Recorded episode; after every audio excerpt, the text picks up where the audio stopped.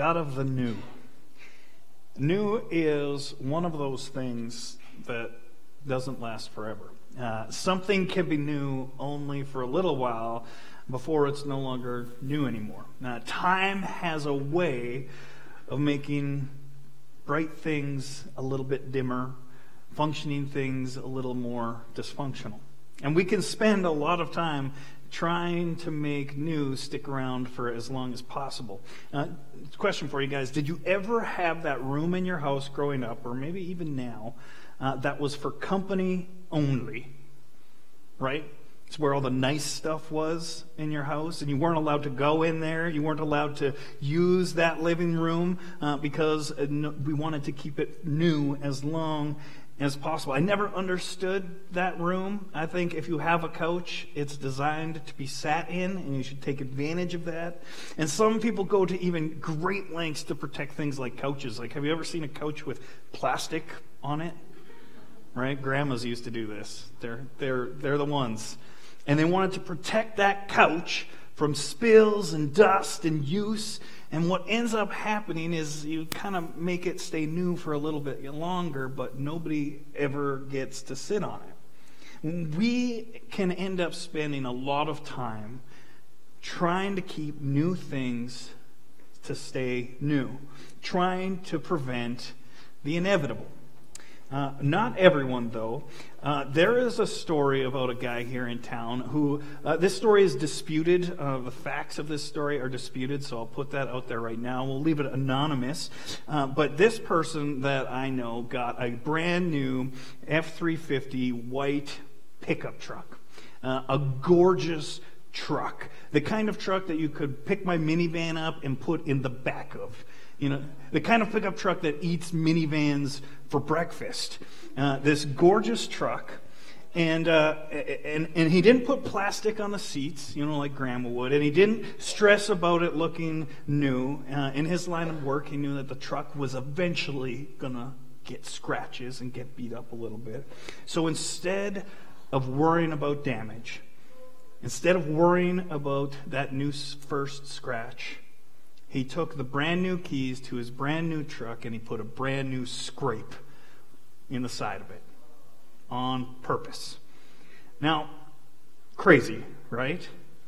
But also really, really wise. New things can't stay new forever. And we can put a lot of energy into trying to keep them new, but colors fade, metal rusts, and time waits for no one. When God created us, when He placed the stars in the sky, and when He laid out the rivers through the mountains, and when He breathed life into our lungs for the very first time, everything was new. Everything was perfect. But then some stuff happened. And we got our first scratch. And we ended up turning from God. And things like sin and sorrow found their ways into the fabric of humanity. And what was once new didn't look so new anymore. Our relationship with our Creator got quite complicated. And our relationships with each other got even more difficult. And what once functioned perfectly gradually became more and more dysfunctional. And you guys know it. Okay, we are all a little bit dysfunctional. Some of us more than others. Looking at you, Chris, the front row. We're all a little bit dysfunctional. And over the next five weeks, we're going to be looking at this idea of dysfunctional. And we're going to be talking about what it means to maybe return back to the way that God created us. We're going to talk about what is preventing us from having families that are thriving, what is preventing us from having healthy relationships. And over the next few weeks, hopefully discover that maybe, just maybe, somehow God can make us new again. I truly believe that the best way to have healthy relationships and to have a thriving, healthy family is to have a healthy you. And so today, before, over the next few weeks, we're going to talk about families and relationships with siblings and relationships with kids and people all around you. We're going to look at all those things over the next few weeks. But today, we're going to talk about our relationship with ourselves and our relationship with God and talk about how maybe God turned towards us and how we can turn towards Him. Okay, here's a question Have you ever had a problem that was so big you didn't even know where to begin trying to solve it? Right? We've been there. Have you ever had a mess that was so ridiculous that you didn't even know how to begin cleaning it up? This has happened to me. On the third day of the Horse River fire, um, I was, uh, instead of going out on the fire truck that day, I was assigned to an ambulance, which meant I had to stay back in the fire hall while everybody went out on the fire truck. And, uh, and we, by that time, it was three days in, and we had run out of most of our medical supplies. And so I uh, took the ambulance and I drove to one of our satellite fire halls, Steep Bank Fire Hall, uh, where nobody had been for three days, and I was going there to get more supplies. And as I pulled up to the fire hall, I noticed um, the very obvious uh, gushing of water out the front door, out the seam of the front door. Uh, it turns out that three days prior, when whoever was there last rushed out of the building, they had left water running. And it had ran for three days and it had overfilled the septic tank, and there was a foot of water on the main floor of the whole fire hall. So, on the third day of the Horse River fire, when my colleagues were heroically battling the blaze and protecting our city, I was squeegeeing poop water out of the fire hall. It was disgusting, you guys. It was a huge mess, and I didn't know where to start. All I knew was that I had to put on my rubber boots and I had to wade in to the mess. A lot of the problems that we have in our lives, a lot of the problems that we see in our world can feel way too big and way too messy for us to even know where to start. There is so much hurt out there. There are wars and there are shootings and there's every kind of problem that you can imagine in the world. And, and I think that's how God felt just over 2,000 years ago when he was looking down on the earth and he decided to do something about it. He saw that we were in a full on disaster mode, that we were becoming so dysfunctional, that we were ruining the planet and each other, and things were just not going the way he had hoped. And it's when he decided to act. And we've been talking about it for several weeks now. It's the story of Christmas. God became man. He gave up all the privileges and all the benefits of what it meant to be God. And he entered the world as a baby son, born into a muddy manger. And the Creator joined his creation. He didn't turn away from us. He didn't hit the reset button like he could have. He didn't throw it all away and start over. Instead, God put his rubber boots on and he waded into the mess with us. Apostle Paul used words that are a little more poetic than that when he said of Jesus, who being in very nature God did not consider equality with God something to be used to his own advantage. Rather, he made himself nothing by taking the very nature of a servant, being made in human likeness, and being found in appearance as a man, he humbled himself by becoming obedient to death, even death on a cross. God became man to address the dysfunction of man himself. This is such a beautiful part and a powerful part of the story of Christmas. He made himself nothing. He took on the nature of a servant, and he took on our humanness. It can be easy to forget this, uh, to feel like God is actually on some far off star, that he's perched on a cosmic throne somewhere, but the truth is, he is not out there. God is right here, now, in this place, with us. And, this is a hard thing for many people to accept. I don't know if you've ever invited a person to church, or maybe this is even you, and, they, and they say, Well, I'd go to church, but I would burst into flames at the front door. People think the things that we have done, the lives we have led, have made God angry at us, have disqualified us from things like faith. We get messages on our social media all the time from people saying, Am I even allowed to come to your church? Is there any special requirements? Do I have to do anything first? People don't understand that this place is open and for everyone. And people avoid faith, avoid having faith, avoid going to church because they think that they are beyond repair. Like they've gone too far for too long. When really, for those of us who are here, I think we have discovered that it is in our mess, in our mistakes, where Jesus shines most brightly. And Jesus is not thrown off by our mess. Matthew was a guy who uh, followed and worked with Jesus very closely uh, through Jesus' years of ministry. And he saw all the things Jesus did, all the miracles, all the teachings, and he wrote down uh, parts of it. And 2,000 years later, we're able to know what Jesus did and said because of guys like Matthew who wrote it down.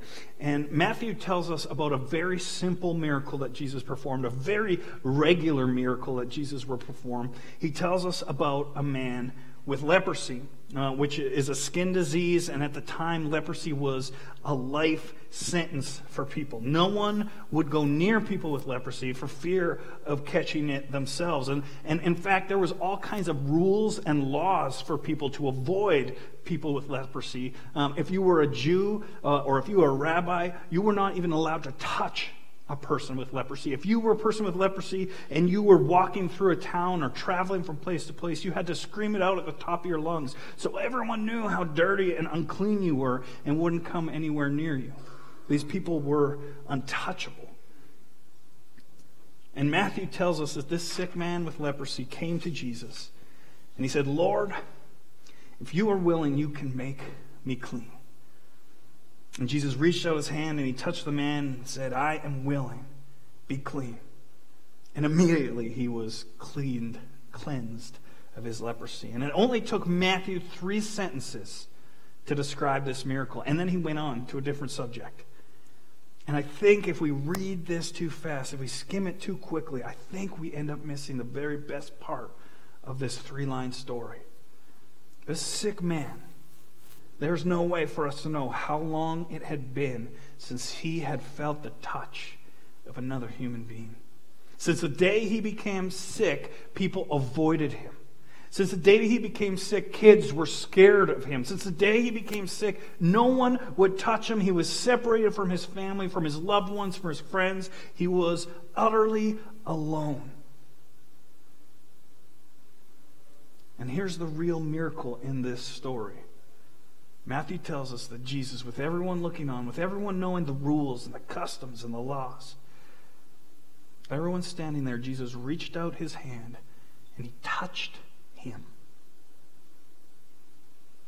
He didn't just heal him, he touched him. And in that moment, I think the actions of Jesus speak much louder than words.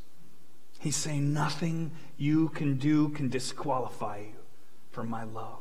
No mistake you've made can keep you from coming to me, and no mess you've made and no amount of uncleanness will stop me from reaching into your life and grabbing hold of your heart.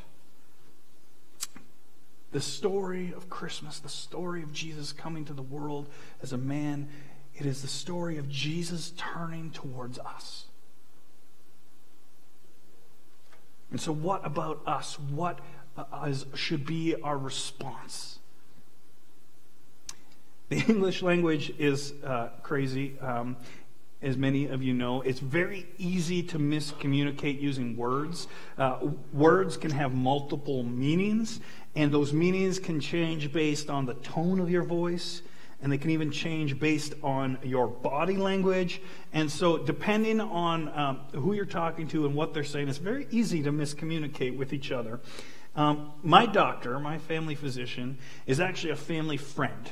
And she's been my friend for far longer than she has been my doctor. And as a side note, she's also a Catholic nun. So she's a nun doctor, which is kind of crazy and uh, makes for very interesting conversations. And she was always telling us that uh, uh we should, I should be her patient. Our family should be, be, go to her practice. And I always held out for a long time because, you know, some medical things are embarrassing. And I didn't really want uh, a Dr. Nun family friend, you know, to know all of my embarrassing medical stuff. And, uh, but finally we gave in. And uh, then it happened uh, two years ago. Uh, I had to go see um, my doctor friend, Nun. And uh, I had gotten a hernia from lifting a stretcher at work. And it was quite painful. And so she was doing the medical history in her office. And um, then finally, she, she asked all the questions. And finally, she said, Okay, it's time. we got to have a look. She turned around to type at her computer, and me thinking I knew what she meant, I pulled down my pants, like all of it, everything. And she turned around, and she's eyes went wide. And she, Lucas, just your jeans. oh, guys. Let's just say flashing a nun was not one of my best days in my in my defense, I, I really gravely misunderstood what she was telling me to do, and which is something, as we've discussed, the English language is, can happen sometimes. And one of the words that I think that we have come to misunderstand as people of faith and, and, and, people in society and maybe the whole world has come to kind of misunderstand a word. And I think that word is repent. And growing up, I always thought repent meant to turn away from your sin, to turn away from the bad stuff in your life, to, to walk away from your bad friends, to walk away from your mistakes, to, to turn away from sin. But the older I get, and the more I think about it, and the more I understand and try to understand repentance, the more I think that definition is missing something very important. I have come to believe that repentance isn't just about turning away from something, it's actually about turning towards something. Now, many of you know my seven year old son, Camille. Uh, he's the one who walks around on Sunday mornings telling you, uh, asking you why you haven't been at church for three or four weeks. He's very bold. He m- may make a good pastor one day with questions like that. Um, joined our family on March 3rd, 2016. He was born in the Democratic Republic of Congo, and we adopted him. And he came home when he was four years old. And um, when he first came home, he didn't speak any English.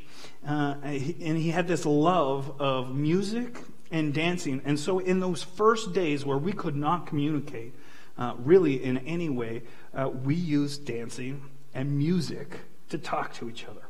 Uh, it was our language that we had in common.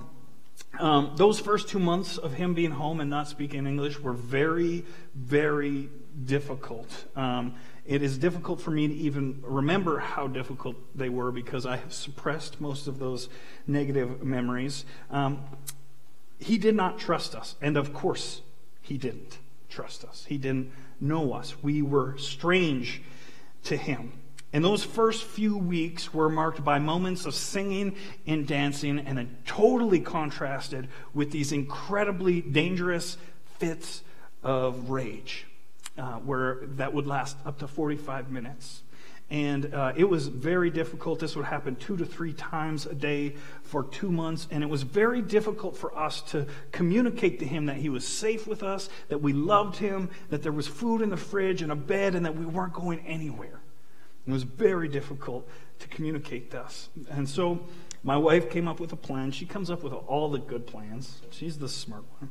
Uh, each time he would throw these tantrums, and believe me, you guys, they, they, were, they were bad, uh, we would pick him up and we'd carry him to his room and we'd sit him in our lap facing away from us. And he would scream and shout and kick and he would bite and he would spit and he'd be so upset. These were gut wrenching. I, I, can't even begin to describe how difficult this was for us. And they last up to 45 minutes sometimes. And eventually, he'd get tired and exhausted, and the kicking would slow down, and the screaming would go away. And then when it was over, when it was quiet and it was just us breathing, we'd turn him around in our lap and we'd face him face to face and we'd hug and we'd just sit there together. We needed him to know that no matter how much he kicked and screamed, no matter how angry he was, no matter what he did when he was ready, that we would still be there with him, that we weren't going anywhere. This is how God works with us. You can kick and you can scream and you can spit in his face and you can cuss him out. You can doubt him and yell in his face that you don't even believe in him anymore. You can turn your back on him for years. But when you get tired and weary, when you can't do it anymore, and when you turn yourself around to face him, he's there waiting. Open arms, full of grace and full of love. Repentance isn't just about turning away from your sin. It isn't just about turning away from your mistakes and your screw up. It's, it's about turning towards a heavenly Father. It's about turning back towards your Creator. It's about turning towards all the blessings and the hope and the fullness of life that is found in our Father's loving embrace repent. It doesn't mean just turn away, it means to turn towards. What would people think if they thought our church wanted to give them something and not just take something from them? What would our city think about us if we were less concerned about their mistakes and their screw ups and more concerned about them discovering their wholeness? For us to be more about who we are for and what we are for than what we are against. These are the words of Jesus.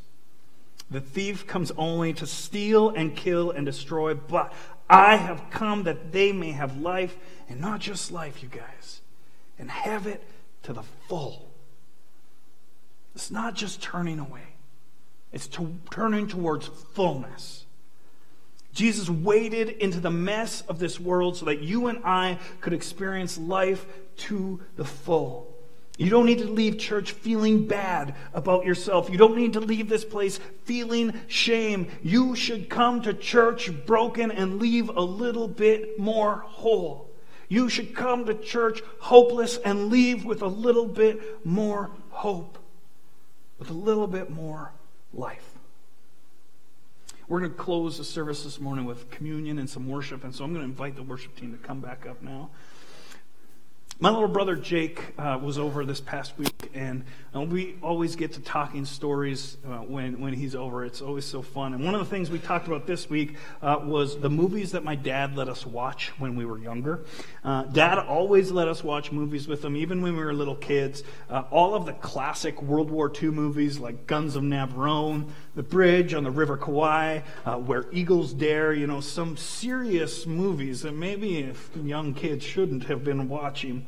And it's funny, he watched these movies so many times, you guys, that he knew where all the swear words were. And so every time there was a swear, he'd cough really loudly, you know, so we wouldn't hear the swear. So that's a parenting hack. That's a free tip for you today. Uh, you don't got to pay any money for that one. One of the one of the movies that we watched with my dad was uh, Saving Private Ryan with Tom Hanks, and many of you will have, know this story. It's based on a true true story, and uh, eight soldiers uh, were sent deep into the European battlefields to rescue a guy named Private James Ryan. Uh, Private James Ryan's three brothers had all lost their lives in the war already, and so the army sent in this group to, to pull out James Ryan because they, they wanted uh, his mother to not have lost all four of her sons. And so they went in to get Private James Ryan. And the movie follows these eight men as they fight their way across the battlefield to, to find him and rescue him. And they are successful in their mission, but at great cost. Many of them end up giving their lives to rescue him. And one of the last scenes is of Captain Miller, Tom Hanks, the man who led the rescue mission. He's on the ground dying. And the man who led the rescue mission beckons uh, Private Ryan uh, to come over. And with his dying breath, he tells this boy that he's trying to rescue, he tells him, earn this. Earn what we sacrificed for you. Earn the deaths of my men who gave their lives only so that you could have yours. And then the movie cuts to Private James Ryan as this old man standing with his family at the grave of Captain Miller. And you could see in his eyes this incredible, the actor does a great job. You see in his eyes this heavy burden that he's bore his whole life. His whole life trying to reconcile to the fact that these men gave their lives for him so that he could live. His whole life he's been trying to be worthy of their sacrifice, trying to earn it. And he looks his wife in the eyes and it's gut wrenching. He tells her, he asks her, begs her, tell me I'm a good man. Tell me I've led a good life. Tell me I earned it. And for many of us, I think this is how we understand God. This is what faith is to us that Jesus became man. He went to the cross for us and he died for us. He bled and was broken for us. And now we feel like we have to earn it, like we have to live a life worthy of that sacrifice. And while that is noble, it is impossible. Thinking like that only places a burden on your shoulders that you can't possibly carry. Thinking like that sets you up to be disappointed every time you're reminded of how dysfunctional you actually are. Jesus gave a stern warning to people like me, people who preach and teach, people who lead other people in faith. He, he said something very serious. He warned us and he said, And you experts in the law, Woe to you because you load people down with burdens they can hardly carry, and you yourself will not lift one finger to help them. And guys, when you leave here today, I want you to leave with less burdens than what you walked in here with. When you leave here today, I want you to leave with less shame and less guilt and less doubt and less pain than what you walked in here with. Don't let me burden you today. But I can't do those things for you, and you can't do those things for you. There is only one person who can do that for you. It's Jesus.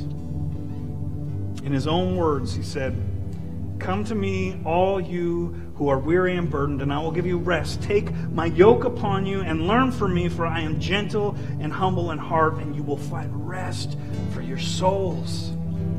For my yoke is easy and my burden is light. God became man to rescue humanity. Jesus reached out to touch us, to touch you, even though we are untouchable. And he has invited us to cast our burdens upon him. Are you tired and broken? Turn to him. Are you kicking and screaming? Turn towards Him. Have you given up hope? Turn to Him. Do you feel lost?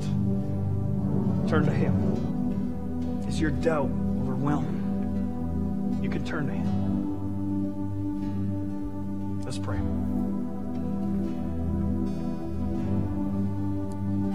Jesus, I thank you that we can stand here together in this room, that we can gather here in this place and know that none of us are untouchable. That all of us are welcome here. That no one has gone too far, gone done too many things, done the wrong thing too many times, and none of us have gone too far to be beyond your grace and your love and your loving touch. And Jesus, today I pray for those of us in this room who are trying to carry the burdens of our lives, trying maybe even to carry the burden of our salvation, that you would help us to cast those burdens towards you, that we would take you up on your invitation. Come, all ye weary. Praise the Holy Spirit.